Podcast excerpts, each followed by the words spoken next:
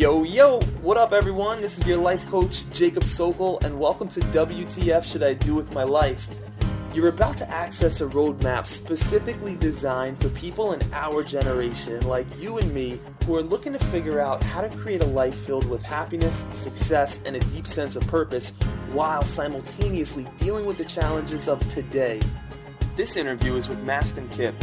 Mastin's the founder of thedailylove.com, a website, daily email, and Twitter account that serves soulful inspiration to the new generation.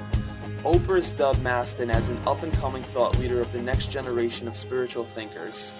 So, in this interview, we're going to learn how to find the balance between having a good relationship with our family and at the same time doing things which they don't approve of or find realistic. We'll talk about how to go about figuring out what we should really do with our lives, how to deal with doubts when they creep up, how to know when it's time to break up with our partner, and how to deal with breakups effectively and healthily. Mastin, thanks so much for joining us, man. Dude, you're so welcome. Stoked to be here. Thanks for having me. Yeah, right on, dude. Well, I'm particularly excited to chat with you because you have one hell of a story, dude, and I just feel like getting that out there, getting that story in front of young adults and seeing how that relates to the challenges that we face today is going to be incredibly inspiring and empowering. So I'd love to start the chat by kind of going into your story and you know where you came from, how you got where you are today, and particularly what the challenges, what some of the biggest challenges were for you along the way. Sure. Yeah, I would love to tell it. It's funny. I um, I remember a long time ago. You know, it was one of my yogi friends who was trying to get away from sort of the pain of his past. I I, I tried to get to know him. I said, "Hey, uh, what's your story, man?" and he goes, he goes, I have no story. And it was really funny. I was sharing the story once with Louise Hay, and I kind of asked her like what she thought about like not having a story, and her response was, "He doesn't have a story. What a pity." and I just thought it was so great because like even though like the things that happened in the past, um, you know, there's so much that can be learned learned from from whatever we're going through, and and you know, there was a point at which the thing that I was going through seemed painful, you know, I had the awareness that one day it would be a story that I would tell. So it's really cool to actually be able to tell it now. yeah, right on, man. Well, thanks. Yeah. Cool. So I'd love to kind of give people more of a bit of a background as far maybe some of the personal stuff that you went through as coming into your young adult life, maybe around the time you were 18 and um, some of the challenges that you faced. And, and I mean, I know a bit about your story, but I'd love for you to tell it firsthand, and you can take it from there. Sure. So you know, I um, I really think that the, the first major challenge I experienced, I was actually about 12 years old. Um, I know that's not young adult, but it, it's formative for the rest of my life because I went to a Christian school, and my parents are both biologists, and we believe in evolution. And you know, went to a very sort of like conservative Christian school, and they were teaching us about uh, um, the creation story, about how it was scientific fact, and I questioned it. And in questioning it, you know, was trying to, you know, suggest at the age of like 12 or 13 that you know maybe evolution, you know, people back in the time of biblical times didn't have the scientific knowledge to know what evolution was. Couldn't they just be complicated, you know, this complicated issue in evolution? Couldn't the, the creation story be a simple way to describe complicated scientific principles to like shepherds? Um, and I thought I was going to, you know, be praised for that, and instead I was judged and cast out for that by a group of people that were supposedly all about love. And that really sort of like formulated for me like an anti-Christian, anti-religion sort of belief um, for a long time, which was really heartbreaking because I grew up in the church, and it was it, it, that was like one of the first experiences that set me on my spiritual quest. And then the second one, when, which is when I was 16, I almost died. I fell um, down some stairs in my house, and the railing went through my arm, and I almost bled to death. And I can remember like laying on the ground, like surrendering to the fact that I might be dying, and like kind of like being totally okay with it. I had the sense of peace around it. There was no um, anxiety or stress or worry. And um, you know, obviously, you know, my dad was a medic, and he helped me out. Um, and you know, we got the ambulance. I got to the hospital in time, and I lived. But I can remember distinctly surrendering to the idea that like my death is here and I'm okay with it. And the combination of like those two events at a young age sort of set me apart from my peers because I wasn't really concerned with football practice or sports or any of that type of stuff. I started asking like a lot of the deeper questions, and I really felt a sense of separation from everybody else. And because of that sense of separation, when I came to Hollywood, you know, I really sort of picked up a lot of the, you know, sort of requisite Hollywood bad habits, sex, drugs, rock and roll lifestyle and that drove me deeper and deeper and deeper into sadness because I was trying. I felt so separated and so different and so alone.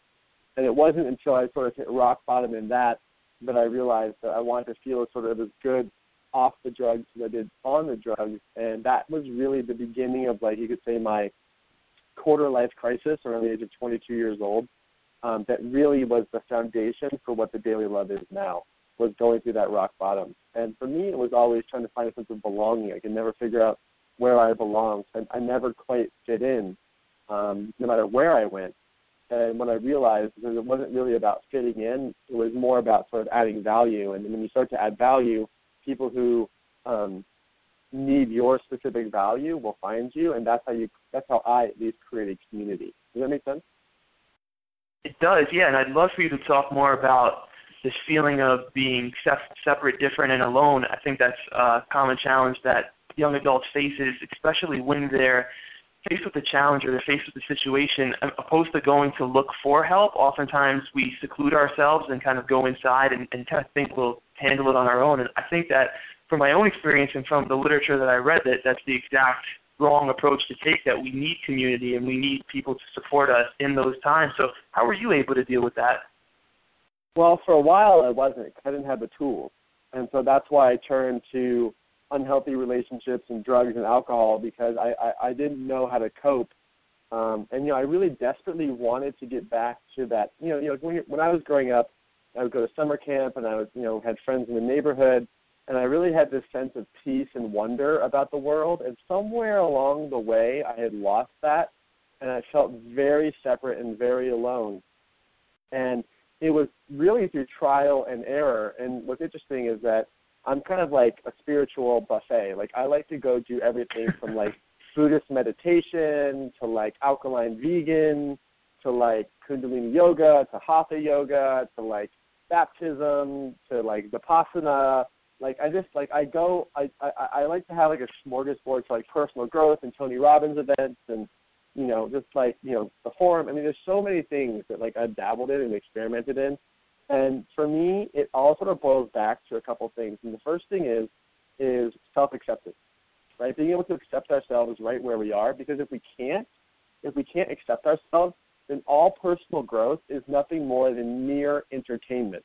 You might as well go watch a movie and watch someone else go through their hero's journey and not do it yourself. Because if we cannot accept ourselves right where we are, then we're never going to be able to really make a change or transformation because everything we do will be fueled by trying to get something outside of ourselves to fix us instead of recognizing that we don't need fixing, we just need self acceptance. And when we can accept something for what it is, it doesn't mean that it's lazy that we're lazy or that we're sort of surrendered and, and, and apathetic.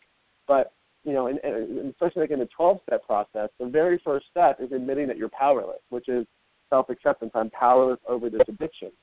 And so that first step, you know, um, uh, Bill W., who created the 12 step process, was very inspired by Carl Jung and his work with sort of like the collective unconscious and archetypes and, and that mystical transformational process. So the 12 step process is deeply rooted in like hardcore sort of uh, mysticism, if you will.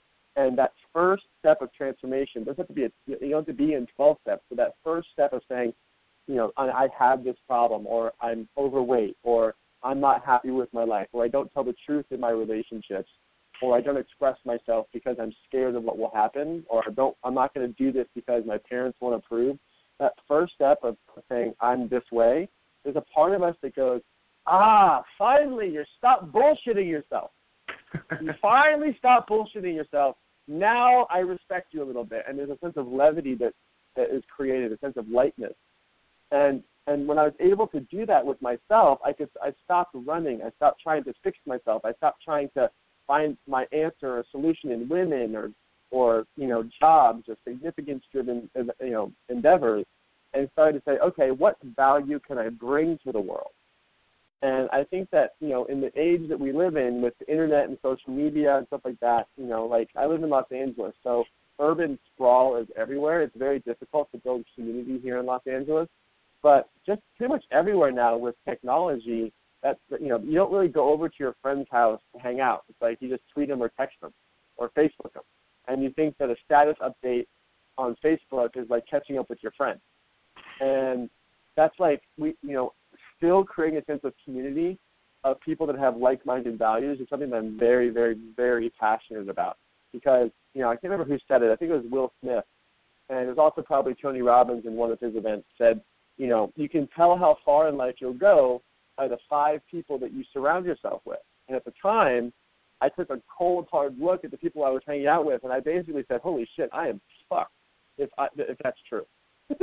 so I had to like really like shake it up and embrace the uncertainty, and step into a life of I don't know where this is going, but I know that I'm stepping into the things that I love to do. I'm stepping into my purpose. I'm stepping into my calling, and I'm going to let go of everything that doesn't fit that, and going to be able to really, really step into um, step into you know my purpose, and whatever fits that is great, and whatever falls away is fine too. So to be able to have that courage to say, you know what, like this is where I'm going, this is where I'm headed, and whoever doesn't fit into that, I'm sending them love, but like I'm only gonna I'm only gonna fit people in my life who are on that on that level. Does that make sense? It does. What happens when your parents don't fit into that? How do you maintain that balance between having a good relationship with our family and then at the same time doing things that they don't approve of or they just don't find realistic? Yeah, it's a great question. So, you know, I had that talk with my parents, and luckily I have a really great relationship with my parents, so I can be very honest and forthcoming with them. Um, and it's one of those things where, you know, I think it was Abraham Maslow. And Abraham Maslow said that um, self actualized people, that is, people who are living their dreams, people who are following their bliss, are independent of the opinion of other people. Self actualized people are independent of the opinion of other people, and other people also includes your parents. But the thing is, is that growing up, our parents are our source of love. So we kind of turn them into these higher power figures where mom and dad become God. And then later on in life, we realize, well, they're not really perfect the way we thought that they were. In fact, they have a lot of shortcomings. And in fact, wow, I actually might be better at certain things than my parents. And that process is called reparenting. And in the reparenting process, what we come to realize is that on a on a on a spiritual level, our mom is not our mom, and our dad is not our dad. Our, our source, our higher power, God, the divine, is our higher power, and we were born to fulfill its will or our purpose, which is the same thing. And that our parents were vessels through which I or we came in order to be born. But ultimately, my authority or my the person, the, the entity that I, I, I follow is not my parents it's the higher power. And that can be very disruptive in a family dynamic. And what tends to hmm. happen with people who don't do this in a um, meaningful and graceful way is they can kind of get mad at their parents and say, screw you, I'm going to go do this, and kind of rebel, especially if they've been repressed their whole life. That's not really the way to go about it. The way to go about it is to recognize that your parents are doing the best they can from their point of view. And, you know, one of the things that they want for us most of the time is financial certainty. And the thing about financial certainty is that if you put financial certainty ahead of living your dreams, chances are you won't take enough risk to actually live your dreams. And so while it's a good thing that our parents want us to be financially secure, the conversation around, well, is this best for their soul growth? Is there is this best for their calling? Is this really what the universe and the divine or God wants my child to be doing? That conversation is like a relatively new conversation. And a lot of times that sort of requires each individual child to kind of go on their own adventure, or their own journey, or their own vision quest, so that they can um, find out for themselves what makes them happy and find their own source. And you know, we don't really. This is a, a progressive conversation that you would be having with parents. Some parents are ready for it. Some parents aren't ready for it. But regardless, if you really feel that deep calling inside of you, it's a conversation that you have to have. And on top of that, it's not only a conversation that you have to have, it's a, it's a um, necessary action that you have to take to make your own approval and your own intuition and your own dreams more important than what your parents want for you. And the way that I did that is, you know, I um, there was a time in my life where I was had a company and a partner, and I was dating a girl, and I had a lot of sort of certainty in my life. And in, in a week, all of that fell away. And my partner was gone. My roommate gave me three day notice, a 30 day notice. The girl that I was dating, she and I broke up. The investors put out of my company. I got gout in my big foot. My lower back went out all at once in the same week. And it was a crazy week. And so I had a choice. I could go back into the music business, or I could, you know, as a joke, my ex girlfriend's parents told me that I could go live in their pool house. And, you know, so I thought, well, what 28 year old in his right mind would go live in his ex girlfriend's pool house? Like, it's humiliating enough to go move back in with your parents, but your ex girlfriend's parents in the pool house seemed like ridiculous. So I did it, and I ended up living there for a year. But that that that that step that I took in living that um, living that sort of strange choice that most people would never make, which made all the difference. And so while I was in the pool house, my parents were obviously concerned for me. And, you know, every time I would call home, they would say, you know, oh, that's great, and kind of hit at, well, when are you going to get a job? Right? And after a while, it was so painful to hear them say that because I'm sitting here trying to pursue my dream, trying to do the thing I know I need to do, trying to pursue my calling. And when I would call home and my parents said, when are you going to get a job? It was like they put a knife in my dream. And it was already hard enough doing what I was doing because I was living on a very limited budget in an eight by eight room that was barely big enough for my bed. Like it was already hard enough. And I had an internet company and no internet connection in my where I was living. So it was very difficult. And so I literally uh, there were days where I had to go borrow internet like out in the out in the um in the in the subdivision that I, I was in because like I didn't have it and Starbucks was closed. So, you know, that tells you sort of, you know, how crazy it was back then. So eventually, after I started calling home and my parents would have this conversation, one day I was just so fed up with it, and I said, "Mom, like I love you. It's not about not loving you. I love you so much. Like you're my mom. I'm grateful for you. You've done nothing but support me my whole life, and I know that you have your the best intentions in mind. But here's the thing: when I call home and you say, when are you going to get a job? The way I hear that is, I don't believe in your dream. And the way I'm showing up is, I believe in my dreams. This is what I'm going after. There's no other option for me. So we have a choice here. You can either help me and believe in my dreams and help inspire me and coax me in that direction, or not, which I respect your decision either way. It's your decision. But if you don't, and you keep asking me, when are you going to get a job? Then what I'm going to do is stop calling home. Not because I don't love you. I love you tremendously, but I love my dreams more. That's what's important to me. And my mom didn't take it personally. We have a great relationship, and she got it, and we never had that conversation again. And it was a very difficult conversation to have, but I definitely believe that the quality of our life is directly related to the amount of difficult conversations we're willing to have with people, and especially people that are close with us. And so it was a necessary, difficult conversation to have and it bore tremendous fruit because at that point forward, they she went from being sort of like this unconscious critic to like again my biggest supporter, and she's always been my biggest supporter. But her concern for my quote well-being wasn't serving my soul, and so and it was up to me to have that conversation with her because she was doing the best she could from her point of view. I can't expect her to read my mind and give me the love that I, I need without expressing and telling her what I need. So it was up to me to bring that up, and it was very difficult and very scary. But you know, very happy that I did it. Yeah, bro. I had a real similar conversation with my dad and one of my good friends. I was kid I grew up with. Kind of school. I used to do graffiti when I was young, so he kind of schooled me to the graffiti game when I was like 13 years old, and doing all types of crazy shit, running on subway tracks and climbing on rooftops. And he was really an older brother than me, and uh, he had he had uh, so we grew older and we kind of stopped spending as much time together for the reason that you suggested, which is you are the average of the five people you spend time with. And I'm like, it's probably not the best person for me to be hanging out with, although I love him. Yeah. And uh, one thing led to another. He ended up overdosing, and he, oh, wow. passed away at a really young age. He was probably wow. um, 24, 25, and I went to his wake. And I came back wow. from his wake, and I went out to dinner with my dad that night. And I guess like the cut the the realness of that situation had cut me open so much that I was in such a vulnerable, raw, authentic place. And I had that conversation with my dad. It sounds really similar to the one that you had with your mom, which was, Dad, I love the fuck out of you. You are awesome. I respect you. I admire you. but I realized that, and this is a little different, but I realized that my whole life I've subconsciously been trying to become you, and it's not serving me, and I need to become myself, and that means you need to t- stop telling me what I should do with my life.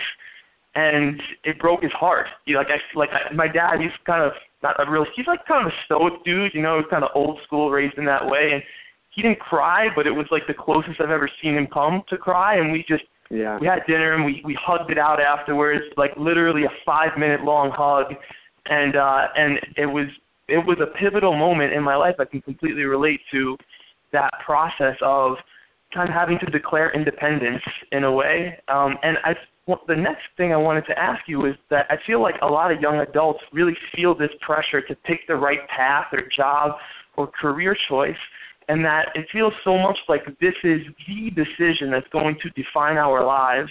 So when you were going through this pool house phase and you were living this way and you told your mom, "Hey mom, I need you to stop, you know, trying to I need you to stop telling me to get a job because you're stabbing my dream." How did you know that that was your calling? How did you know that this was the thing that you were meant to do and you should be doing in your life? It's a great question. Um, you know, whenever since I sort of got sober from um, cocaine, um, you know, I uh, I uh, have wanted to to be of service in some way and trying to figure that out. And you know, once I got deeper into the personal growth material, which is very similar to storytelling, I knew that the rest of my life would be dedicated to propagating this material in like a way that affects pop culture.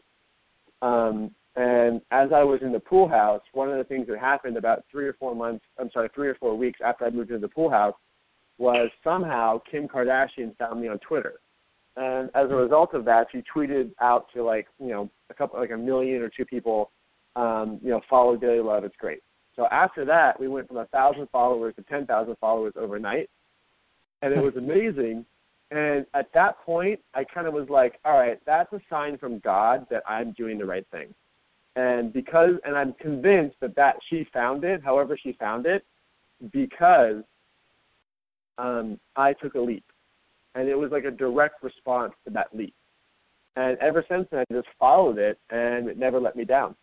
It was just a, it was just a gigantic leap of faith. Have I ever like a hundred percent known? It's never been a hundred percent. It's always been like ninety nine point nine nine nine nine nine nine nine percent. There's always that little shred of doubt, like, am I really doing the right thing? Yeah, how do you deal with that doubt? Um, I just, I just, I just, you know, luckily I had done a thing called vipassana meditation, and basically what that is is you go away and you basically sit still for 10 hours a day, which is like for me, like Mr. ADD, is like hell. and one of the things that you do is, you know, you watch your thoughts come and go. And so what I re- what I realized as, as I did my vipassana is that I don't have to believe every single thought that I was thinking. And so mm-hmm. when doubt would come, I just said, "Oh, look, there's doubt." But I didn't like act on it. I just said, "Okay, well, I'm having doubt right now, but it doesn't necessarily mean that's who I am." And I just let it um I let it um, you know, just be there without having to do anything about it, you know. Yeah, that's one of the biggest most liberating things that I've ever experienced in my life was the separation between who I am and what I thought. And that, in, in a sense, is really what planted the seeds and laid the groundwork for me to do the work that I do today was to know, because back in the day, if I thought a thought and that thought was crazy, I thought that I was crazy. And it wasn't until I did some long-term travel and kind of broke my patterns and my habits until I realized, like, holy shit, just because I thought a crazy thought doesn't mean I'm a crazy person. If I can, if I'm not a crazy person, life is you know unlimited. I can do anything, um, and it was really that moment of like true potential that I realized, holy shit, I can reprogram my mind. I think it was in one of the classes I TA'd with you, and I know that you go deep and, and really dig into a lot of times what that voice is that we hear in our head. Um, I'd love for you to talk more about anything you're inspired in that realm, and I, I know so much of it has to do with when we were re- really young, whose love we sought after, and, and kind of what how that programmed and shaped us. So if you could share kind of more about where that voice in our head comes from and how we can deal with that. When you say voice, what do you mean by voice? Which voice? The doubt voice? Yeah. So say it again. You mean the doubt voice? The, yeah, the doubt voice, the fear. Like I know you just taught the immersion week on um, using fear as fuel and um, kind of figuring out that fear, that doubt, that holy shit, am I good enough to do this? Um, kind of where that comes from and how we can deal with that. Well, it's a great question. And primarily, uh, it comes from you know two places. One, you want to kind of look at like growing up, like whose love did you crave more, your mom's or your dad's? Like this is classic Tony Robbins 101, right? Like whose love did you crave more? Did you crave mom's or dad's? And depending on that, question then becomes who did you have to become to get your mom or dad's love, right? So most people will say I had to get good grades, I had to follow the rules, I had to fit in, I had to be perfect, I had to do all these things. And the next question is who could you never be? Who could you never be to get, you know, your parents' love? And usually it's I can never be myself on some level. Mm. And then we ask, well, what is that self? And it's like I'm free and creative and spontaneous and excited and dangerous and all that type of stuff. And so we just don't have any practice allowing ourselves to be who we are because growing up, you know, we weren't able to get the love from our parents that we thought we that that that, that we needed unless we fit their model of the world. The other place that the doubt comes from is a very healthy place, which is from our nervous system and there's a part of our brain called the amygdala, which is the fight or flight response. And the fight or flight response is you know something that's evolved. Uh, you know, part of our nervous system as a human being has evolved over millions of years from amoeba to what we are now. And this part of our body is designed to help us survive. And so it's it's important that when doubts or fears come, to not make yourself wrong for having them, but to go, you know what, this is just part of my body trying to keep me safe. What am I really afraid of here? And in the past, the things that I've been super afraid of, have they actually panned out? And usually, like nine times out of ten, what you'll find out is that the thing that you're most afraid of never actually happens. And so it's one of those things that it just takes constant work, constant practice, constant sort of evolution of your own um, of your own experiences to realize and test these things. But doubt is one of those things that should be there. And you know, sometimes it's normal to be afraid. Like if you're walking down an alley and there's a guy with a gun in the alleyway, like you should be afraid. You don't want to sit there and go, well, I want to face my fear. Like, no, get the hell out of there. right? It's really like about like, but when we talk about like the practical things, like starting a business or saying yes, I love you, or that moment of decision, it's in those moments where we say, you know what, step into your fear. Does that make sense? It does, absolutely, dude. I'm glad that we unpack that a little bit more. I want to transition the conversation a little bit, and I've heard you talk about the old job model versus the new job model. And I think it'd be really cool if you could touch on that a little bit because in the U.S., I mean, it's nuts. We have a trillion dollars in student debt, which is more than we have in consumer debt. So being a young adult and not really having that awareness of the system and just going through the system without the holy shit, this is what I'm setting myself up for. Um, I read in the Huffington Post the average college graduate accumulates 25 grand in debt by the time they graduate, and then they come out of college and they're like, okay, what the fuck do I do? Because there's no jobs. So do I go work in Starbucks or how do I pay back this debt? Um, so I'd love for you to talk a little bit more about the old job model versus the new job model and um, what your thoughts are on that. Sure. Well, for whatever reason, I didn't. I never like existed in like the old job model. Um, and you know, it's just like I've always sort of existed in the new job model. I also um, you know, uh, dropped out of college. So I have no student debt, um, and I never had any. Um, but the one thing I will say is that the old job model that I that I, I participated in it for like a year or two when I was working in Hollywood and trying to climb the corporate ladder. It's all about what can I get, right? What benefits can I get? How can I increase my hourly, or how can I increase my yearly salary? Um, you know, how can I get more vacation days? How can I get the better job than my coworker? You know, and at the end of the day, we realize that the corporate carrot that we're chasing, there's nothing really at the end of it, except for maybe, if we're lucky, a middle class retirement. And we live in this this this mindset where it's like I'm going to delay my gratification and happiness until I'm old. And instead of having the best, most productive years of my life be doing the things that I love, I'm going to save that till I'm 60 or 70 or 80, and then have 10, 20, maybe years where I actually get to enjoy life. And quite frankly, that is a fucked up model. That's a completely fucked up model, and I don't really understand how. You know, I mean, I'm, you know, I, I I'm I'm just a different type of guy. And for me, it's like I want to enjoy life now. I want to have many retirements. I'm sorry, many retirements. Um, you know, throughout my life, and you know, Tim Ferriss talks a lot about this in his Four Hour Work Week as well. But the idea that like you know now it's not about what can I get from an employer. The fundamental question has shifted. The new question is what value can I bring to the world? What value can I bring to the world? And everybody has value whether they know it or not. And this is about giving your gift to the world. And one of my favorite quotes around this is a quote from Christ in the Gnostic Gospel of Thomas, where Jesus says, If you bring forward what is within you, what you bring forward will save you. If you do not bring forward what is within you, what you do not bring forward will destroy you. If you bring forward what is within you, what you bring forward will save you. If you do not bring forward what is within you, what you do not bring forward will destroy you. And so if you look around, you know, a lot of people have jobs, and why do we want jobs in the first place, right? Why do we want to be accountants or lawyers? I dare fucking key you, if I sat down with every person coming out of law school and said, do you really want to be an attorney?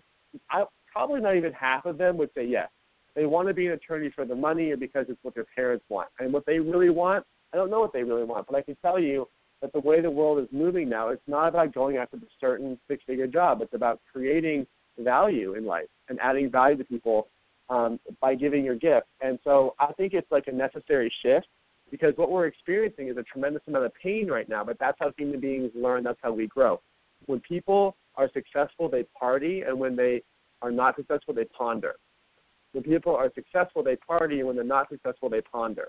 Right? And so right now is a massive time of pondering to say, is the education system, is this really the right way to do it? You know, there's a whole new movement called unschooling that's happening, where you know parents are taking the power back from how they educate their children. Um, you know, apprenticeship is a really big deal. The internet is opening up all kinds of different um, automation potential for being able to, you know, automate passive income that's five or six figures, you know, a month. No joke. So there's a lot of different new tools. But the thing is, is that a lot of people are trying to get something from a system that was you know something that was created a long time ago, and it's kind of like trying to download an iPhone app on your 386. Like it's just not going to work. You know, it's like you got to upgrade, and we got to upgrade our thinking, we have to upgrade our model, and the new model is what can I give, not what can I get. And it's scary because we're not taught that we have something to give. That's not what we're taught. What we're taught is go get a good job, and it's a fundamental shift. But what's happening is that you know there's a whole for every unemployed student that's out there, you know, there's also someone who's starting up a business and learning how to be an entrepreneur and adding value to the world. And for me, you know, it, I, I, that being said, I also want to say that I fully believe in education. I, I constantly, constantly, constantly am learning and educating and, and, and making, you know, increasing my knowledge. But the way that I do it is through the things that I'm passionate in. I have never used calculus once since high school. I'm sorry, I never have. You know what I mean? But like, and it was so boring, and I, I and like the things in it's like. But when it comes to like studying the things I'm passionate about, like I can't stop it. I get a freaking Amazon box once a week with so many books I'm good for three years. You know, so it's just like it's about being able to re reprioritize and say the most important thing is not what can I get, it's what can I give, and by giving it, how can I give my gift so that as I'm giving it, I'm enjoying my life. Imagine that. You can actually enjoy your life before your retirement. That's also a new thought. But this is where we're going. And so I think it's a fundamental shift that we're seeing. But the long term effect of it, you know, 10, 20, 30 years down the line, is we're going to have a completely different point of view on retirement. We're going to realize yeah, that we can be happy now. Yep, right on, man. And one of the ways that you give your gift to the world is through the Daily Love, and you do coaching and mentoring through there. Um, and I think it's so cool, man. I've sat in on a ton of your classes, TA'd them, and to hear how you work with people and the one-on-one mentoring that you do, uh, particularly around relationships, which is a, a realm that is incre- you know incredibly relevant to young adults, relevant to everybody really, but it's such a new thing for us. We're figuring out what is dating, what is relationships, what works, what doesn't. What do you think some of the most common problems young adults face uh, are when it comes to relationships and dating? Well, I think the number one issue these days is, and I mean, uh, can I use like I I I have to use some cuss words right now? Is that okay? Dude, fucking go for it. Okay. We have a bunch of chicks walking around with cocks strapped on and a bunch of dudes walking around with vaginas. It's like we have this depolarization where like women have become men and men have become women. It's completely messed up. And by the way, this isn't like just a straight thing. This is like LGBT thing too, because we've depolarized ourselves. And the women's liberation movement gave women success, but it did not give them love.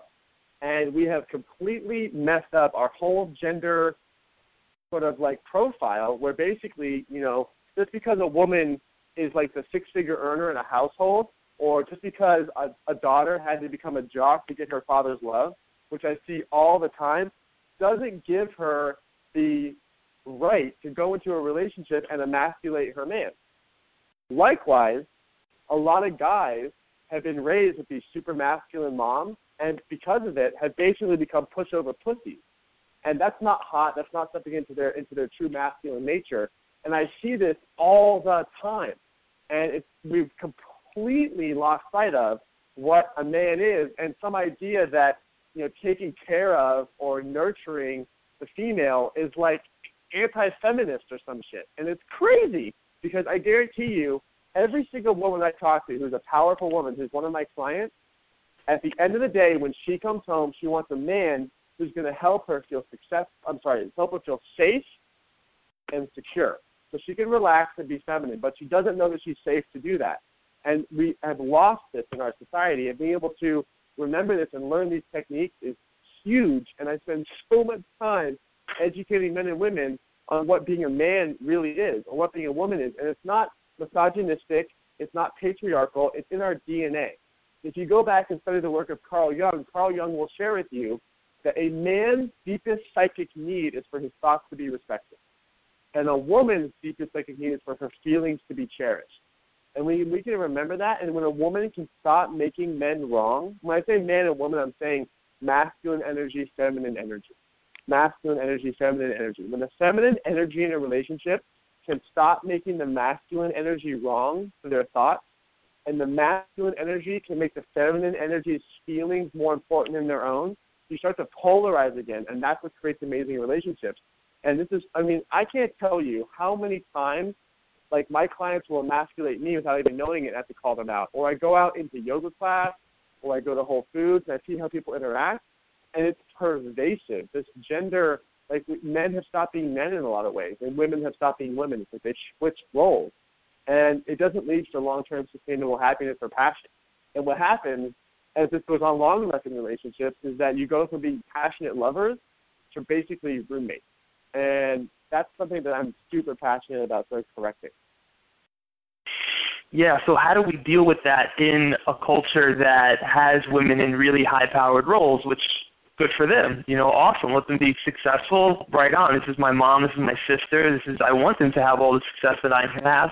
And then, like I used to work as an IT guy, so I would go into these companies and I would see these really high-powered women who are hot. I was like, I'd love to date them, but kind of being the service dude who comes in to check email when email's not working, or you know, make sure the server file sharing is up um, I kind of have to respect that role. So I'm I'm kind of betting here that a lot of dudes feel similar when they work in environments where the, where it is more of a work situation opposed to someone who you're already dating. How do we how do we deal with those polarizations at that point, or is it just like okay, keep it work related? You're not dating this chick, so don't step out of line.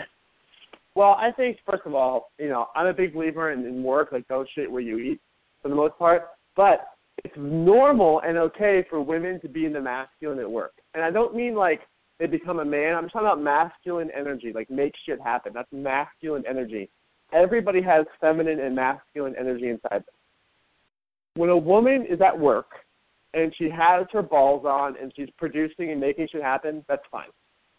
When she goes home and she takes that same balls and energy home, that's where the issue starts to happen.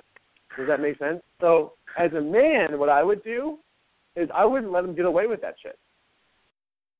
I would not let a woman emasculate me. I would let her know. Not in a mean way, not in a cruel way, but in a very, you know, aware way. Does that make sense? And you know, a lot of times, you know, women don't have this training or this awareness. You know, there's this thing that Marianne Williamson talks about when a woman comes home of having goddess hour, where you have like a half hour, an hour, where you, she takes a bubble bath, you know, does some breathing, does some yoga, drinks some wine, and relaxes, and makes the shift from ball buster in the office to feminine at home. And you know, for us as guys, it's about being able to get our power back, and you know, not let not let women emasculate us, and like stand up, take direction. Say, this is what we're going to do. Like, let's go this way. You know, and course correct obviously for her for her thoughts and her feelings, but really step up and like be the man and not be afraid of it. And I think that you know women will ultimately respect that. And I know like in my own relationship with Jenna, we have amazing um, an amazing relationship because we understand these principles. And our relationship is amazing because of it, you know. Um, there was a time when I made my feelings more important than her own, and that was not good. You know, so it's really just about understanding these principles. I mean, that could be a whole other call. yeah, talking about this stuff. But I want to um, make a distinction. Know, I want to get a little bit of clarity. So this polarization correct me if I'm wrong, but the way I understand it is that it's for attraction, and attraction, no matter if you've been dating for a week or you've been dating for 10 years, that ultimately we need this polarization of the masculine, the feminine, the dominant, the dominant, the passive, um, kind of these kind of two different ends of the spectrum in order to create attraction. So not so much in order exactly. to create roles in society or the way that we should exactly. behave, but this is really for attraction that we're talking about here. This is like this is like if you want to be in a relationship where you can't wait to take the other person's clothes off, this is what you have to do. If you just want a roommate, keep doing what you're doing. Right? and this is not some statement about, you know, women's place in society and blah blah blah. Like I'm all for empowering women. My community is 93% female. All my clients except for two are feminine. I spend my whole day uplifting women. I'm all for women's empowerment. And I'm also all for them getting their bodies ravaged by the person of their dreams in a passionate way as often as possible. And if they want that, this is how you got to do it. right on, dude. Well, I want to honor your time, and there's one more topic I want to touch on before we conclude, and it's a question that I've heard asked on Sensophy before, and the question is, how do we know in a relationship when it's time to say, all right, that's enough, let's split ways, let's break up?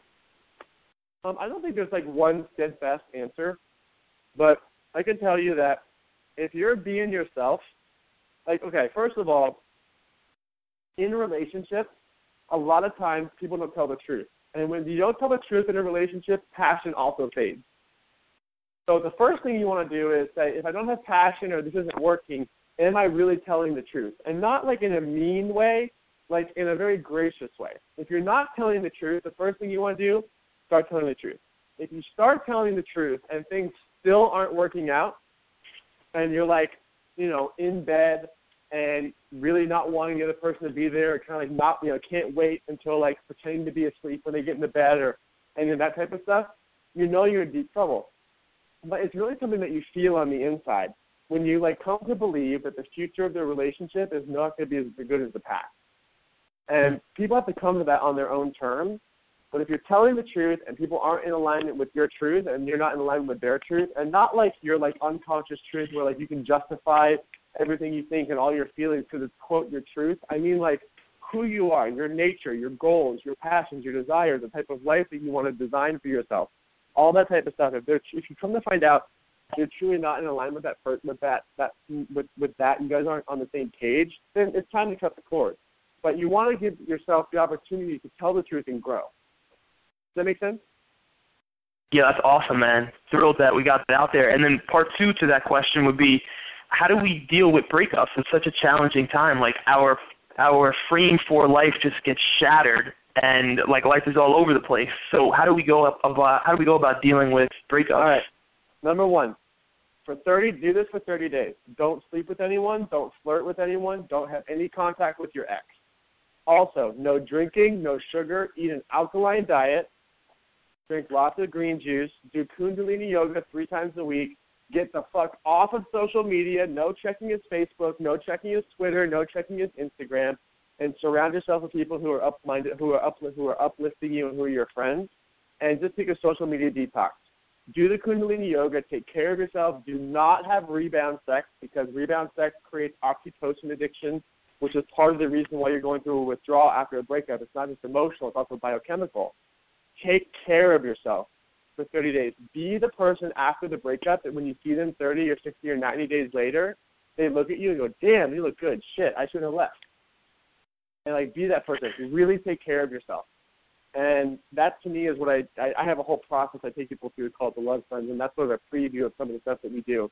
But for real people, get off social media, stop Facebook stalking, knock that shit off. Bam! Yo, you had that answer totally queued up. I thought I, by the time I was done with the question, you had it all out there. So awesome, man! I know people are going to get a ton out of that. Last question is, what do you know now that you wish you knew 10 years ago? It's all about instead of trying to get more love from being important or you know more love from being significant, the journey is about getting significance from being loving. It's the opposite. People think that the more important they become, the more love that they'll get. And that's that's not true. The truth is the more loving you are, the more important you will become. Awesome, bro. Max, I want to thank you so much for taking the time to chat with us, and uh, love your wisdom. Love how much you share, and uh, how relevant and valid and just ground grounding it is. So, man, thank you so much, dude. Awesome. You're so welcome, Jacob. It's my pleasure. So let's look at a few of my favorite big ideas from this interview. Big idea number one is self acceptance. If we can't accept ourselves, then all personal growth is mere entertainment. Might as well go watch a movie. If you can't accept yourself right where you are, you won't be able to make a change and transformation because everything you do will be fueled by trying to get something outside of yourself instead of recognizing that you don't need fixing, you need self acceptance. This doesn't mean you're apathetic. It's kind of like the 12 step program, where the first step is admitting that you're powerless. When you accept yourself exactly as you are, you can stop running and looking for a fix somewhere else. Brings us to big idea number two self approval is more important than parental approval. You know, your parents are doing the best that they can from their point of view. And what they want for us most of the time is financial security. But the thing about putting financial security ahead of your dreams is that most of the time, we won't take enough risk to actually live our dreams. You've got to make your own approval, your own intuition, and your own dreams more important than what your parents want from you. You'll probably need to have a difficult conversation with your parents, explaining to them that you love them, but that your dreams are more important than their approval. And as Mastin says, the quality of your life is directly related to the amount of difficult but necessary conversations you're willing to have. Big idea number three the old job model versus the new job model. So the old job model is all about what can I get? How can I increase my hourly? What type of benefits are available? How can I get more vacation days?